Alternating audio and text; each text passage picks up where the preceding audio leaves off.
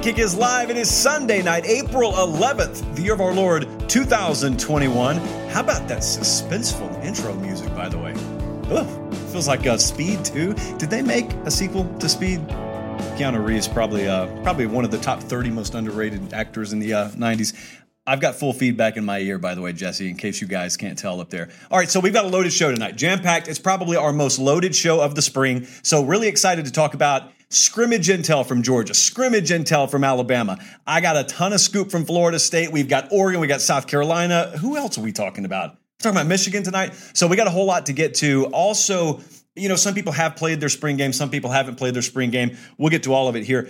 The Saban rule some of you know what that is. Some of you don't know what that is. It may be irrelevant before too much longer. It may be scrapped. Seems like it's on the chopping block right now, which is a good thing. We will discuss that tonight.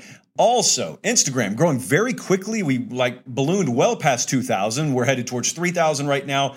Uh, follow me there at Late Kick Josh. We've got some really good ideas coming up. Really good content ideas. They'll be exclusive there. It's just it's it's stuff that if you followed me for a while, you know, back when we had normalcy and we could go to games and spring games and practices and stuff. You got all kind of stuff there that I couldn't give you on the show. So that's coming again. That's my only um, that's my only tease at late kick Josh on Instagram. But because we're already over 2,000, you remember what the promise was. We got a brand new late kick show owners association meeting that is imminent. The lottery is tonight. In fact, right after this show, producer Jordan, who does the podcast for us, we will conduct the lottery. If you've already gotten your emails in, great. If you haven't, may want to get them in right now. If you're watching live, we may be able to squeeze some in. If you get selected to participate in this next Show Owners Association meeting, you will be notified probably no later than tomorrow at noon or so. Um, write that in pencil, not pen. We're going to try and do this thing Tuesday evening. Same format we did last time, only a lot different in some ways, and it'll be a lot better, I think, because of that. So be ready for that. Really, really I mean, really excited because that's just kind of it's like a little egg that's hatching into an idea that we'll be able to do in the fall. So we are um, we're looking forward to that. Sunburnt today, beautiful day. And uh, Colin, I didn't tell you this. So before we start, I was out and about in Brentwood, which is where our studio is, just south of Nashville. And you will never guess what I saw. So I'm at I'm at a park. I went to the gym earlier. Was at a park, and I was running my hills like I like to do there. And right there in Brentwood, Tennessee, out in the wild, unscripted, was somebody not driving a white Range Rover. It was wild. It was, it, again, out in the wild. It wasn't like a movie set. It wasn't an out of towner, but there was someone who resides here who was not driving a white Range Rover today. So it was a great day. Obviously, everyone was out and about, but now we've got a jam packed show. So let's dive in. I wanted to talk scrimmage intel first, then I'm going to get into a whole lot more, and then we'll conclude, obviously, with the Saban rule deal. Alabama had a scrimmage yesterday. They've got their spring game, the A Day game coming up this Saturday. But before that, I wanted to just give you some whispers and intel that we picked up. Uh, BamaOnline.com now, that is the Alabama branch of 24 7 Sports. They do a great job. I mean, there's wall to wall coverage over there all the time. Uh, their staff, top to bottom, is one of, if not the best that we have in this network. However, I wanted to add on to some of the things maybe that they've talked about over there, or if you're not a member over there, A, why not? But B, in the meantime, as you consider joining, let me just run some things by you because the number one topic of conversation when it comes to Alabama, I think from a national level is different than it is from the regional or maybe hyper focused local level. Nationally, you know, if you live in Tacoma, Washington, you're probably just wondering who's going to play quarterback for him. Oh, it's that Bryce Young kid, right? I wonder how he's doing, which is fair. I'm not saying they're not talking about that in um, Tecumseh, but I will say this the wide receiver position, that's got a lot of focus locally. Okay, so there are a lot of people who are looking right now and they're seeing the exit of DeVonta Smith. They're seeing the exit of Jaylen Waddle. And naturally, you're asking who is um, who's stepping into the place there. I remember John Metchie, and I saw some other guys get on the field at times last year. We got that Billingsley cat at tight end, but who else is going to step in? Well, here is where context is very important. So the context is it's the middle of spring right now. There's a whole lot of rotating going on. You was listening to Nick Saban talk at his uh, his post practice press conference yesterday. I think reading between the lines and talking to some people there, I think they feel plenty good enough about John Metchie. Obviously, now he hasn't been able to practice a whole lot. Uh, he's kind of been injured, but they know what they have in him. I think that Javon Baker has turned a corner to where Javon Baker is going to be a guy who figures very prominently into the rotation for them. Here's what's interesting. To this point, and again, we haven't even reached the spring game yet, but to this point, out of this entire crop of early enrollee true freshmen that came in Christian Leary, JoJo Earle, um, I can't remember if Earle enrolled or not, but Aggie A. Hall enrolled. You haven't necessarily heard any of those names like maybe you would in years past when some superstar true freshman emerged. That doesn't really mean it's not going to happen. It's just kind of interesting that it hasn't happened so far through a little bit over half of spring ball. So, in the absence of that, in the absence of all these whispers and rumblings coming at uh, that sound like, "Hey, man, wait till you see so and so." Boy, have you heard about so and so? When you don't have that, it creates this vacuum, and the vacuum turns to a little bit of mild concern, and then everyone wonders, "Oh my goodness, is the offense going to drop off a cliff?" Now, those obviously are the fringe pessimists, but I would say even some of the 80% of um, rational, reasonable fans look at that and say, oh boy, I mean, I wonder what kind of drop off are we going to have there? Well, there'll probably be some drop off. They had a historic wide receiver room last year.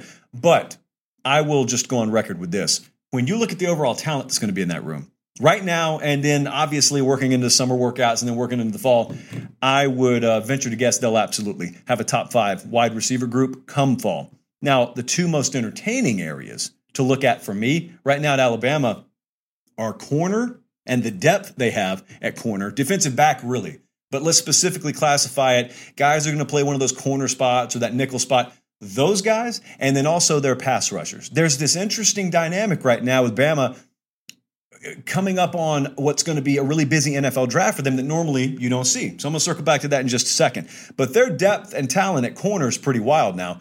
They've got, I think, right now with their ones, they've had uh, Armour Davis, Jalyn Armour Davis, and Josh Jobe. Josh Jobe's a familiar name. Malachi Moore has been hurt. He's he's going to probably start in that star position for him, and that's a name that's proven. You saw him last year. But then guys like Marcus Banks, true freshman, Ga'Quincy McKinstry, street name Kool Aid, like you got those names there too. Brian Branch is there. They've got a lot of really really good depth. They've got the depth to the point where you look at it and you say man, how do you keep all that depth appeased? Well, the answer is you probably don't, uh, but that's good. That's the kind of competition and depth that you want on your team. Uh, they've got it at running back right now, too. Running back's probably one of, if not the best points on their team to the point where we haven't really even talked about it a whole lot this spring. But as for that pass rush, because this kind of bleeds into the overall point I'm about to make, do you realize LaBryan Ray Uh, he was out for them most of last year. Jaylen Waddle, speaking of the receiver position, was out for them most of last year. There are some that would tell you that is their best offensive player overall on that team and one of the very best defensive players that they had overall on that team. And they lost both of them and still won a national championship. And some of you would look at it and say they won it fairly easily, fairly convincingly. I'm not so sure you're wrong about that. So just keep that in mind when you talk about who's coming back and who's returning. Well, LaBryan Ray, not only is he returning, he wasn't even there. So it's not a normal, typical returning starter situation. LaBryan Ray, they were really looking forward to him last year. I remember about this time or maybe into fall camp, listening to Nick Saban talk about him last year and saying, LaBryan Ray, uh, LaBryan Ray is probably a guy up front that we don't have another of in terms of the combination that he gives you. So you know, they've got him and they feel good about him right now. He's been kind of injury prone, but they feel good about him right now. But it's not just LaBryan Ray. Will Anderson was a monster last year as a true freshman. Uh, they've got Eboigbe. They've got Byron Young. They've got uh, Drew Sanders, who was a true freshman last year that you thought may pop. And if he didn't last year, probably would this year. Their pass rush is going to be really good. It has not done them any favors on the offensive line that they've had some injuries right now because, uh, especially those tackles, they they've been getting baptized fairly regularly against that pass rush to the point where, I mean, it's kind of hard. If you're going against that one defense at Alabama right now, it's kind of hard to work on that vertical passing game. Don't have time to work on the vertical passing game. But here's what I wanted to talk about the trend. And this is a spring thing, but it's going to be a 2021 thing for Alabama. So right now, there's a lot of talk about the NFL draft, right? And there's a lot of talk about a lot of Bama guys going in the NFL draft. Uh, and they are. A lot of them are going to go in the NFL draft. They usually do this time of year. But here's what you're used to thinking. This is where you kind of have to reprogram your fandom or your observation and then your expectation. Normally, when you're talking about the NFL draft loaded up with Bama guys, in years past, it meant a whole bunch of defensive guys and maybe a running back, something like that. That's not the way it is anymore. It's a whole lot of offensive guys. And so now you're going to have an exodus to the draft for the second year in a row, in, in some ways, like the 10th or 11th year in a row. But then I also look at defensive line and I look at edge rusher along with that. I look at linebacker, I look at secondary, And I'm sitting here thinking, are they upgraded? Are they equal to or better than last year's product at all three levels? Everyone wanted to look at Pete Golding. Everyone wanted to slap Pete Golding. This could be Pete Golding's year. This could finally be the payoff year for Pete Golding and the um, the opportunity for Nick Saban to look at you, not outright say it, but look at you and say, now you see why I kept him around. Now you see what maybe you didn't see before. It wasn't a Pete Golding problem. It was a this and that problem. I wonder how good that defense will be, though, because again, the head coach there, Nick Saban himself, on record in the past month or two as saying, can't win with defense anymore. It's not a play strong defense, run the ball, good special teams, and win you a championship. That's not the formula anymore. So I think the defense is going to be really good. You could argue, let's just start off on the basis that this could be the best defense in the SEC. It was last year. Let's say it could be again this year. How many times do they get in shootouts? Because see, they they still had to score over 50 to beat Ole Miss last year, even with what turned out to be statistically the top defense in the SEC. I wonder how many shootouts they're going to get in. They needed every one of those 52 to beat Florida. Wonder how many of those kinds of games they'll have this year. Because I think the defense is going to be noticeably improved for them. I think the pass rush will be noticeably, noticeably improved from Bell 1 for them. I wonder how many shootouts they'll have to get in. What kind of team is this? That's the way Saban put it yesterday in his presser. What kind of team do we have? I don't think they figured it out yet. I think uh, it's going to be really fun. It's going to be really fun just to watch Bryce Young operate in their spring game Saturday. Uh, Evan Neal, you know, he left yesterday's scrimmage. Feedback is that's probably not serious. Javion Cohen, a kid who went to school just across the river from where I'm from, central of Phenix City, doesn't sound like that serious. But but Ekiyor's been out for the spring. Like they've been missing some guys to where you don't really get a true look in these spring scrimmage situations. Uh, I don't think those are anything you know like long term injuries, but Think about this. Just, just think about how much turnover there is there. They are replacing several pieces, obviously, wide receiver, quarterback, offensive line, like running backs losing Najee Harris, and everyone's just looking at that product and saying, oh, it'll still be the best offense in the SEC. And I'm not saying they're wrong. I'm just kind of reflecting on how incredible it is. That's, that's the kind of reasonable conclusion that you can arrive at right now with Alabama. Over in Athens, uh, which is, I don't know, as the crow flies, probably about three. I don't know how fast crows fly. That's normally a distance thing instead of a speed thing. It's a few hours to the east. In Athens, they had a scrimmage yesterday, too. So, Georgia scrimmages, they get some rain. So, they did sort of that half and half. They do some wet ball work in the stadium, then they go indoors. And so, I'm not really sure, you know, who took reps where and when and how dry it was the best that I could tell, and again, the guys over at dawgs247.com did a really good job of aggregating a ton of information. Kind of hard to come by sometimes. Trust me, I know it's really hard to come by. But the best I could tell, JT Daniels had a good day, and I'm going to talk a lot about JT Daniels here. But I'll tell you, one of the things that's starting to pop in my mind more and more is there's there's sometimes just a confluence of career paths. You know, sometimes if you're a player and then you're on campus and then an offensive coordinator comes in at the right time, it is just what the doctor ordered for your development. And I wonder out loud, because I don't know the answer here, what the hiring of Todd Monken as offensive coordinator there is going to do long term for Carson Beck. I don't expect Carson Beck to start at quarterback for Georgia this year, nor do you, uh, nor does he. However, whereas at one point in time, Everything I was told from Athens led me to believe he'd never see the field in meaningful action. Nowadays, it's, you know who looks good? You know who looks better and better? Is Carson Beck. Now, it's always followed up with, I ain't saying he's going to start this year. I'm just saying I don't expect him to transfer out in disgrace like maybe I did a year ago. Just keep an eye on that. It's, it's not something that necessarily, unless there's injury to JT Daniels, there's not something there that's probably going to crop head up this year, but just keep an eye on that. Keep that in mind. Two popular takeaways from the Georgia scrimmage yesterday. Defensive line's really good. Don't think that's a big shock. And JT Daniels is really good. Don't think that's a big shock. Now, here's what we're about to find out.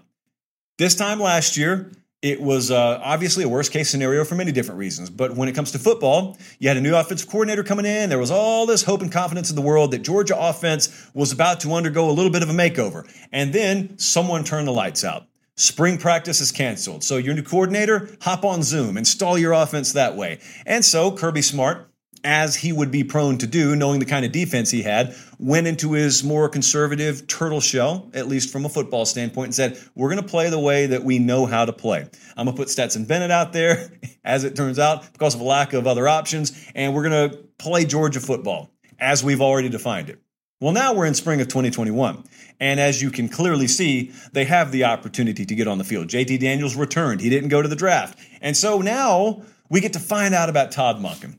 And then we go through spring and we keep getting this feedback on these scrimmages from Athens where offense is ahead of the defense. You never hear that at Georgia. Never. From the time Kirby Smart walked in there to present day, this is the first time I can remember consistently from practice at Georgia hearing, well, offense got the better of the defense again. It's normally the opposite. It's normally defense smothered the offense. Don't worry, that's probably one of the, if not the best defenses they'll face all year. So we'll get it in gear, and then come fall, we'll be able to we'll be able to put up 35 if we need to. Well, it's a different tune right now. Now I don't know because I haven't been able to see it firsthand, and I don't know what kind of situations we're talking about, and I don't know if it's just a spring thing, and then come fall by week four everything looks the same. I would bet my next to bottom dollar. That's not the case, but we'll see. But the point is, this is where we get to find out about Todd Monken. Because if if things are as they appear there, and if JT Daniels is as good as it sounds like he has been, then there is no excuse not to see a quantum leap in offensive production. So that's what I look forward to because I don't think there's any reason not to expect that. You could point out the injury to George Pickens at wide receiver, and I would, on the surface, say, yeah, that is a really good reason to pump my brakes. But the head coach there is not doing that. More on that in just a second. What bothers them right now, what bothers them the most behind the scenes, is they got injuries at running back, and that's normally not a huge deal at Georgia. You got running back injury in the spring, it'll be there. As, as sure as the leaves are going to change color in the fall, Georgia will have one or two guys capable of rushing for a thousand plus yards. They always do, always have, always will. That's not what I'm talking about. The bigger concern just beneath the surface a little bit less obvious is if you think about what they're trying to do offensively, and that is overhaul their passing game, modernize their passing game, lean on the quarterback position a little bit more, emphasize the passing game a little bit more, work off of it like their compadres in Gainesville or Tuscaloosa have done uh, this last year, especially what becomes really critical if you haven't done that for several years what becomes really critical in spring install period is understanding the running back position from a blitz pickup and pass pro standpoint. Because that's stuff that a lot of these guys haven't been asked to do a whole lot. I mean they have not trotted a quarterback out there that struck the fear of god into any defense for quite a while especially last year when these running backs would have been on campus. So no one went into a game against um, you know, Stetson Bennett, for example, and said, you know, we're going to have to get after him. We cannot let Stetson Bennett sit back there and pick us apart. That wasn't what any defensive coordinator worth their salt was saying last year. But this year, when you got JT Daniels and hopefully for Georgia's sake, some really good options at tight end, which I think they do have, and wide receiver, which they will hopefully have, now you may have the propensity as an opposing defensive coordinator to look at Georgia and say, we got to get after JT Daniels. We got to put him on his back a few times. We got to hit him. We got to get after him. Well, all of a sudden, it becomes very, very imperative, more than it ever was before, for any running back you have on the field to be a plus level pass pro guy. And if they're injured in spring, it's really hard to learn that stuff and install that stuff mentally without getting the physical reps. That's what's aggravating them right now, really more so than anything. But let me work back to this wide receiver deal for just a second. So, yesterday, uh, Smart's talking in his post practice uh, media availability. Someone asked him about George Pickens. He's out. Who's been stepping up? And I think the first takeaway that I really was happy to hear is Jermaine Burton is able to do individual work, which means long term he's going to be fine. I mean, there was a fear not too long ago when you checked your phone and you had that update. Uh oh, are we going to lose him for the season too? Like Burton's the guy you can't afford to lose. I think most of all now, at least in my mind. Uh, he did individual work yesterday, according to Kirby Smart. I think uh, who was it? It was Arian Smith, who was a true freshman speedster, could probably outrun his own shadow. Had a touchdown catch yesterday, so all that's good to hear. But then Kirby Smart didn't stop there. He went a little bit further and he started naming off guys. He said, this guy, this guy, this guy, that guy. Like they've all made plays, they've all done things in spring. And if you know anything about Smart, and this kind of gets into the weeds a little bit, you have to have a, a pretty established data bank in your mind of reference points to know a coach, to know his tendencies. Some coaches step to the podium and they just sing the praises of every player on their roster. And you can't really decide anything or deduce anything from that. Other coaches, getting compliments out of them is like pulling teeth.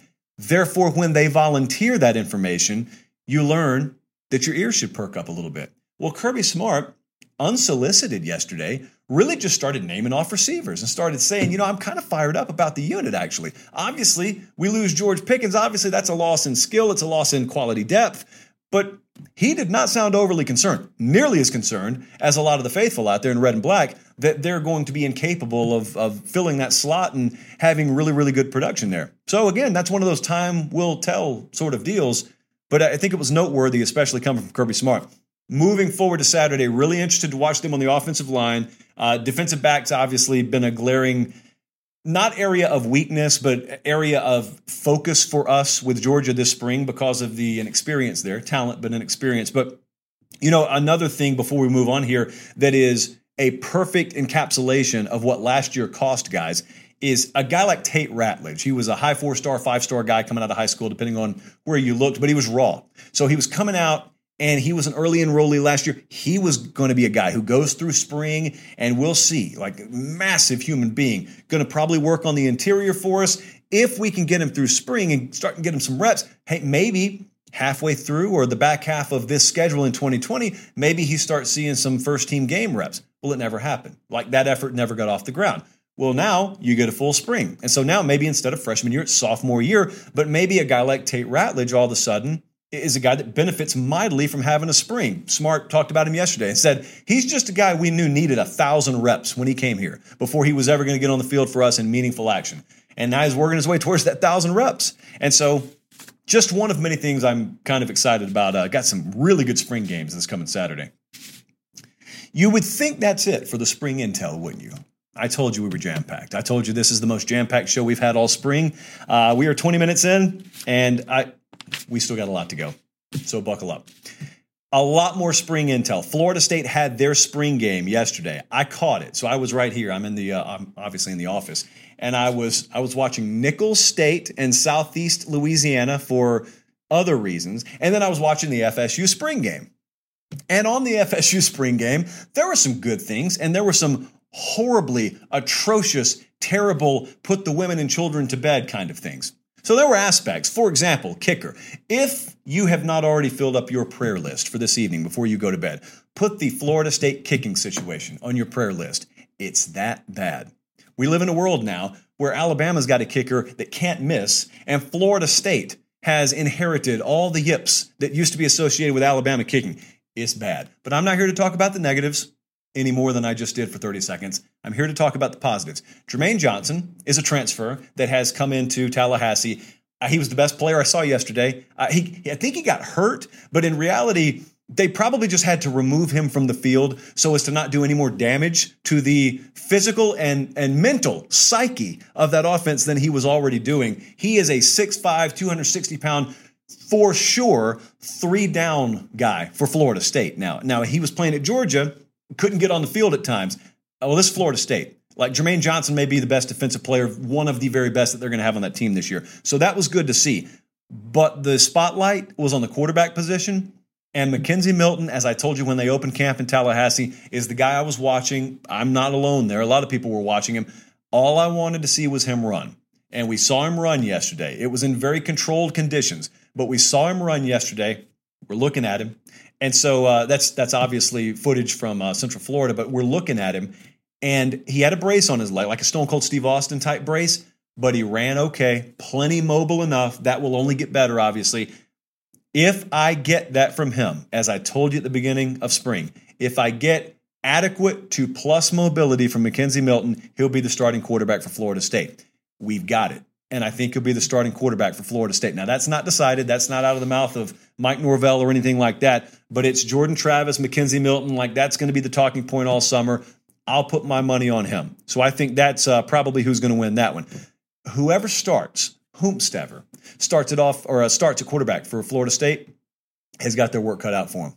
This is the only area of trepidation for me. Um, 100%, 90%, whatever. It's still a reconstructed knee, had to have multiple surgeries and the offensive line that the starting quarterback for Florida State is going to play behind is not exactly what I would call a brick wall.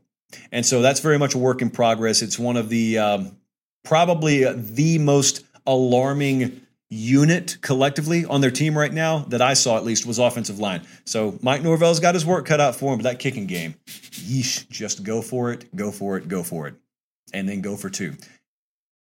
How about Ann Arbor? Michigan has locked down completely. Michigan has treated their entire spring practice like a Bilderberg convention. You can't get any information out of there. You can't get anybody in there. And so I saw Sam Webb on our Michigan site trying to glean as much as he could from, I guess, some 15 year old kid who flew a drone over the stadium. I don't know where in the world you get information out of Michigan right now.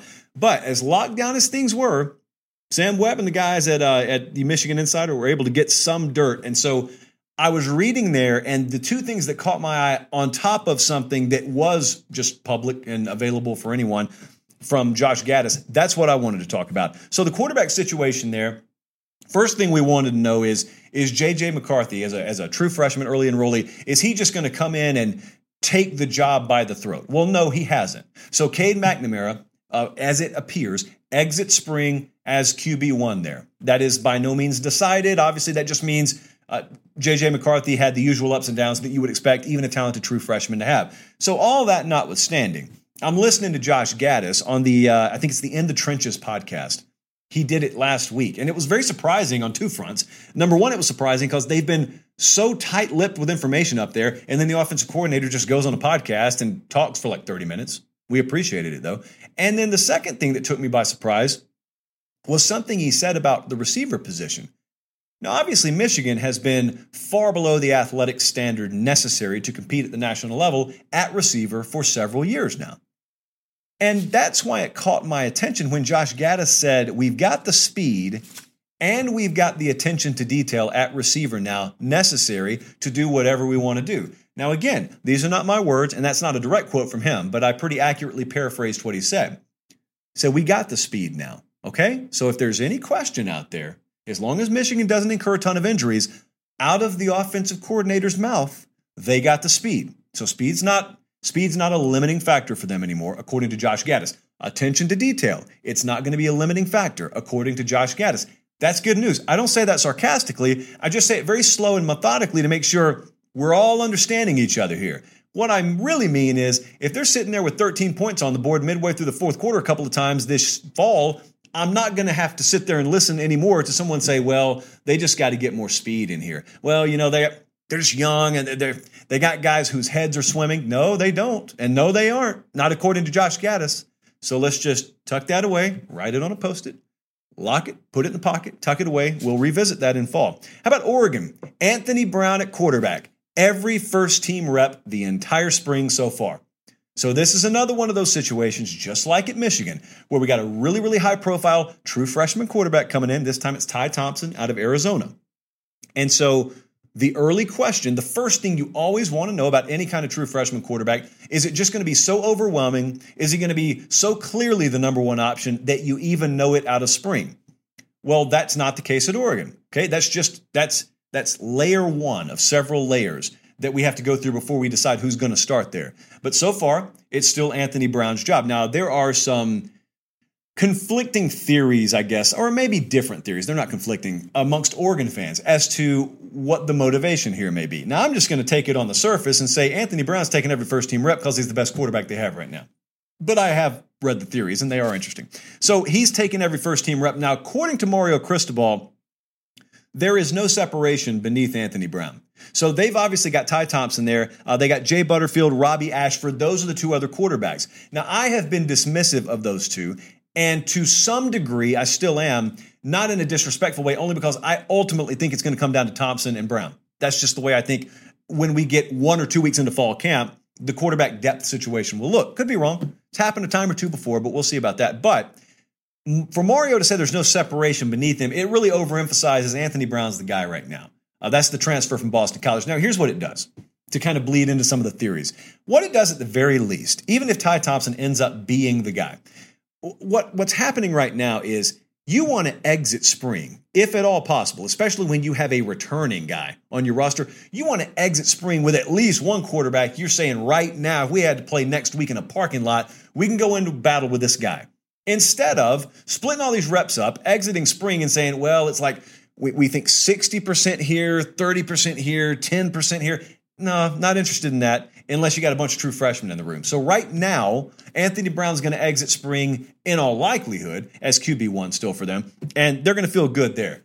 But at Oregon, they got 16 early enrollees that are coming in. It's the most they've ever had in the program. It's among the best program recruiting classes they've ever had.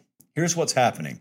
When you recruit at the level Oregon's recruiting at, you keep filling that jar and filling that jar, and all of a sudden it gets to a critical mass, and your roster gets to a critical point. Cristobal's seen it before. He's been at Alabama, played at Miami. He's seen some of the best rosters college football has to offer, and he knows he's building one.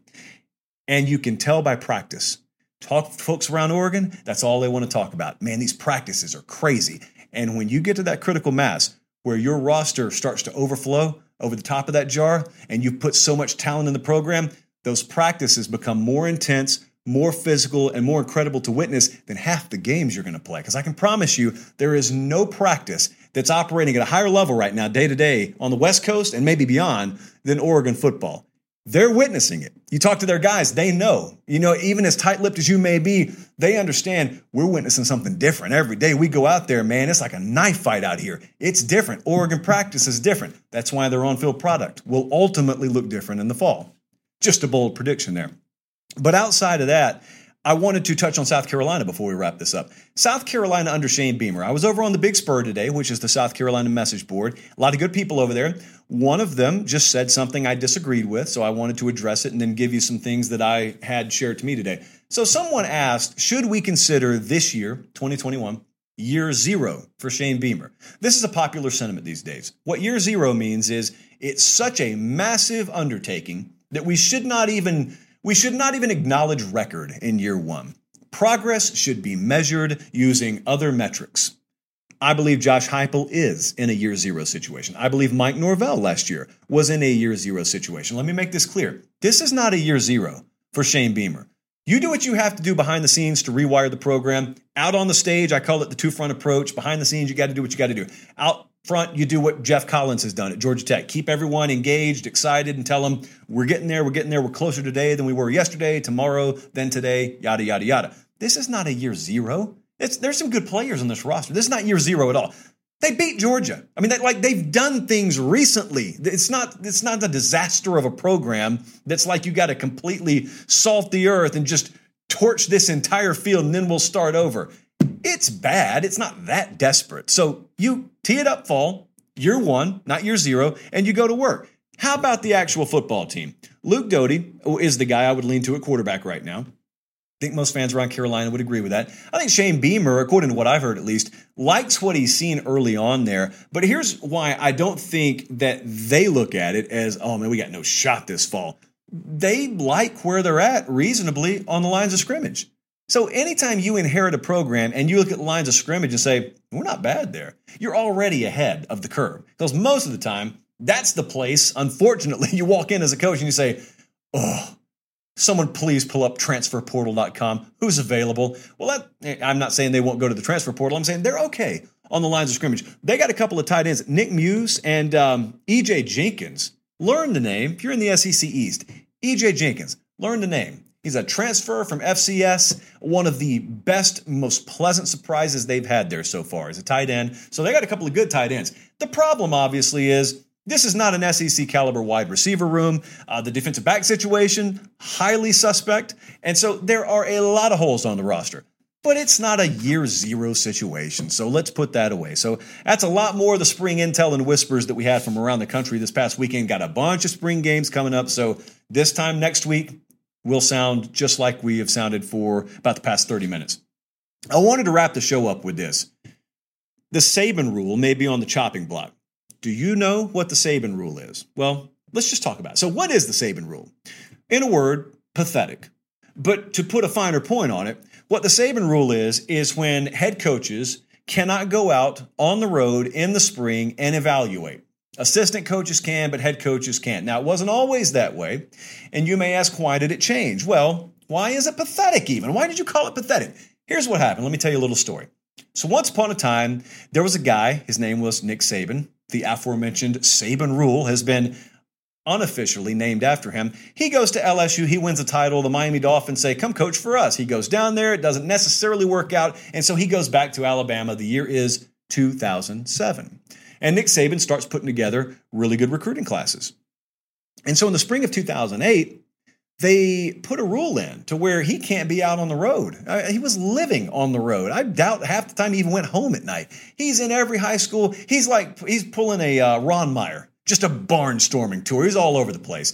And so here's what really happened. What happened was it was, or it used to be, that once you got through spring, that was kind of an unofficial finish line. And head coaches hit it big chest and they break the tape. And so now, once we got done with the spring game, we still got a lot of work to do. It's not like we're not going to come to the office, but we know we got SEC Media Days coming up in mid July. And right now it's late April. So I'm thinking May, June, we got some time to take some vacation. Good deal. And so, you know, you carve out two weeks, three weeks, especially if you're an assistant. You're going to get some downtime, some family time. These things are not in and of themselves bad concepts. But then this cyborg walks in and he, he doesn't blink as he says any of this. He says, I don't, I've never heard of the word vacation, much less take any of them. I don't really sleep a whole lot. I have no interests outside of this sport. I just want to go and see high school kids all spring. And so the coaches who actually want some work life balance and they wanted to be home, I don't know, a couple hours a week, they didn't like this. We can do this stuff in the fall, but in the spring and early summertime, man, we're supposed to have some downtime. And this guy's walked in at Alabama and he's out there at every high school. In fact, he's more active in our state than we are in our own state this time of year. We can't have that. And so they complained and they did it about Urban Meyer, they did it about Pete Carroll, but then finally Nick Saban was the tipping point and they got aggravated that they were getting outworked in the spring. They, as far as I'll go, they is about as close as I'm going to get to naming names. I think a lot of us know who we're talking about here, but uh, there were probably a lot more complainers that never really were highlighted, so that's why I'm not naming names. They complained enough to where the NCAA said, all right, get those head coaches off the road. These poor head coaches. I mean, some of these guys aren't even paid $5 million a year. We can't expect them to work 12 months a year. My goodness. And so we take him off the road. Nick Saban comes off the road. He's ah, one, two, three. He's only won six national championships since then. So it's become apparent, apparently, as of late, that it didn't really do anything to deter the Alabama recruiting machine. Enter Bryan Fischer from Athlon.com. He gets on Twitter the other day and I didn't even have my contacts in when I first read the tweet. And so I put my contact in because I'm almost legally blind to make sure I was seeing what I thought I was seeing. Jesse, I think we actually have a screenshot of the tweet if you want to put it up. So Bryan Fischer with Athlon.com just takes to twitter.com the other day and puts this up. He says, Scoop! And boy, was it. As part of an NCAA recruiting review, there have been discussions about eliminating the Nick Saban rule, which prevents head coaches from going on the road during the spring eval period. Debate will continue at D1 Council next week. This is great. If we want to have a ceremonial burning of the actual Saban rule, I volunteer our desk right here. I'm not sure we're clear to do control burns around here, but to be honest, no one else has been in this building in months. So if you don't tell, I won't tell. Why is it dumb? Like let's let's shift it down to brass tacks here. Why is it dumb for head coaches not to be able to go out on the road in spring, like I'm suggesting it is? I, I thought this rule was laughable when they put it in. In fact, I'm for loosening the rule more than it was written previously before the Saban rule like what really was rubbing some head coaches the wrong way, aside from not being able to vacation as much as they wanted to, was Saban. They were accusing him at least. Saban was going out on the road and he was doing more than just bumping into kids. They had the bump rule, where you know if if you're Johnny Five Star and I'm at Bastrop High School in Louisiana, and I'm there to see you, I can come watch you, but I cannot communicate with you. I can't sit there and have a conversation with you. I know if you're not a college football fan, this sounds like the stupidest thing you've ever heard. And it is. But these were the NCAA rules. So them's what we got to live with. But what you were allowed to do, if you bumped into him and say, Hello, Johnny. I'll be back to recruit you in the fall. Say hi to your mother. That's what you were allowed to do. Well, there were some allegations out there. Imagine this that Nick Saban was doing a little bit more than just saying, Hi, how are you? See you later. He was asking, How do you like the weather? And what'd you have for lunch? And so that's a no no. We can't have that. I think that part's stupid. So I think it should be deregulated even more. But even if we just return to the way it was, why is this valuable? Well, I'll name you like 57 reasons I would, but I don't have time right now number one, it punishes hard work. So I'm against pretty much anything that does that. But then number two, it prevented valuable access. You want to know why the transfer portal's so lit up? Well, one of many reasons is how about not giving head coaches proper evaluation time? What if I were to suggest to you that if head coaches could get out on the road more and talk to more guidance counselors, teachers, coaches, assistant coaches, and the like in the spring, that they could put a finer filter on their committable offer versus non committable offer list. Therefore, you get more guys on your campus that you know are good fits. Therefore, maybe on the back end, you have a few less transfers per year. That's one of many reasons. But you know what it also does? Talk to high school coaches. Ask them what it does to their program, to the community, to continuously have Lincoln Riley coming through town, or Herm Edwards, or Clay Helton, or Nick Saban, or any of these head coaches, it's a really, really big deal. Because not only does that head coach coming into town get access to at least evaluating players that are going to be rising seniors, they also get their eyes on kids they weren't even there to see, and they get their eyes and they get their actual face to face with some assistant coaches that they've never met before. Dude, Jeremy Pruitt, a decade and a half ago, was not even a head coach at the high school level. He was an assistant at Hoover High School, ended up being one of the highest profile defensive coordinators and ultimately a head coach in the SEC. How do you think that stuff happens? And so here's yet another aspect. Also, and this is not talked about a whole lot, but I can promise you from firsthand knowledge it happens. A lot of these coaches, Nick Saban, a lot of these high profile coaches, they'll go out on the road having monstrous recruiting budgets and they'll see obviously hundreds of kids. You know, if I'm, let's say I'm Nick Saban and I go to uh, Spain Park High School and I'm looking at a rising junior or rising senior who's going to be an offensive guard that I may want to offer, I see like 30 or 40 other kids out there that day. I'm not going to offer those kids. I, am Alabama. I only have spots for the very best in America.